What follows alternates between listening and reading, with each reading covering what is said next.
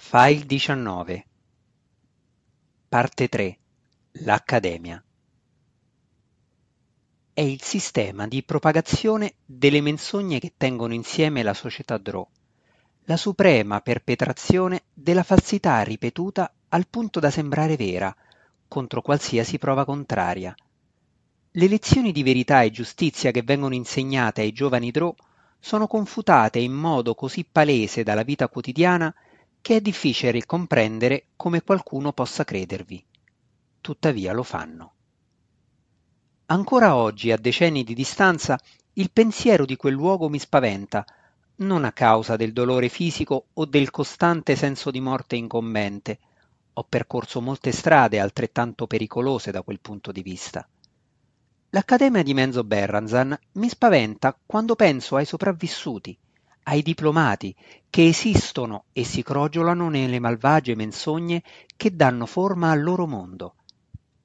Vivono nella convinzione che sia accettabile qualsiasi azione nefasta nel caso si riesca a mantenere l'impunità pur avendola commessa, che l'appagamento di sé sia l'aspetto più importante dell'esistenza e che il potere giunga soltanto a colei o a colui che è abbastanza forte e abbastanza furbo da strapparlo dalle mani deboli di chi non lo merita più.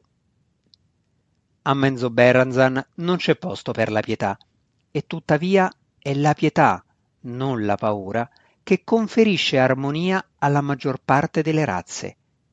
È l'armonia, l'operare per il raggiungimento di obiettivi comuni, la strada che conduce alla grandezza.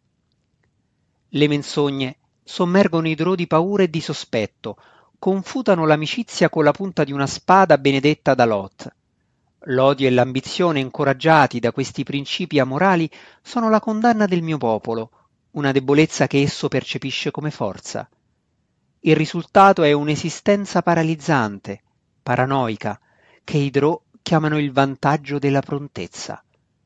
Non so come io sia sopravvissuto all'Accademia, che abbia scoperto le falsità con sufficiente tempismo da poterle usare per contrastare e così rafforzare gli ideali che mi sono più cari. Devo credere che sia stato grazie a Zach Nafein, il mio insegnante, attraverso le esperienze dei lunghi anni vissuti da Zach che l'hanno esacerbato e che gli sono costate così tanto, ho potuto essere in grado d'udire le grida, le grida di protesta contro la falsità assassina, le grida di rabbia da parte delle guide della società Drò, le somme sacerdotesse della regina Ragno, che riecheggiavano negli anfratti della mia mente e che vi conserveranno un posto per l'eternità, le urla dei bambini morenti.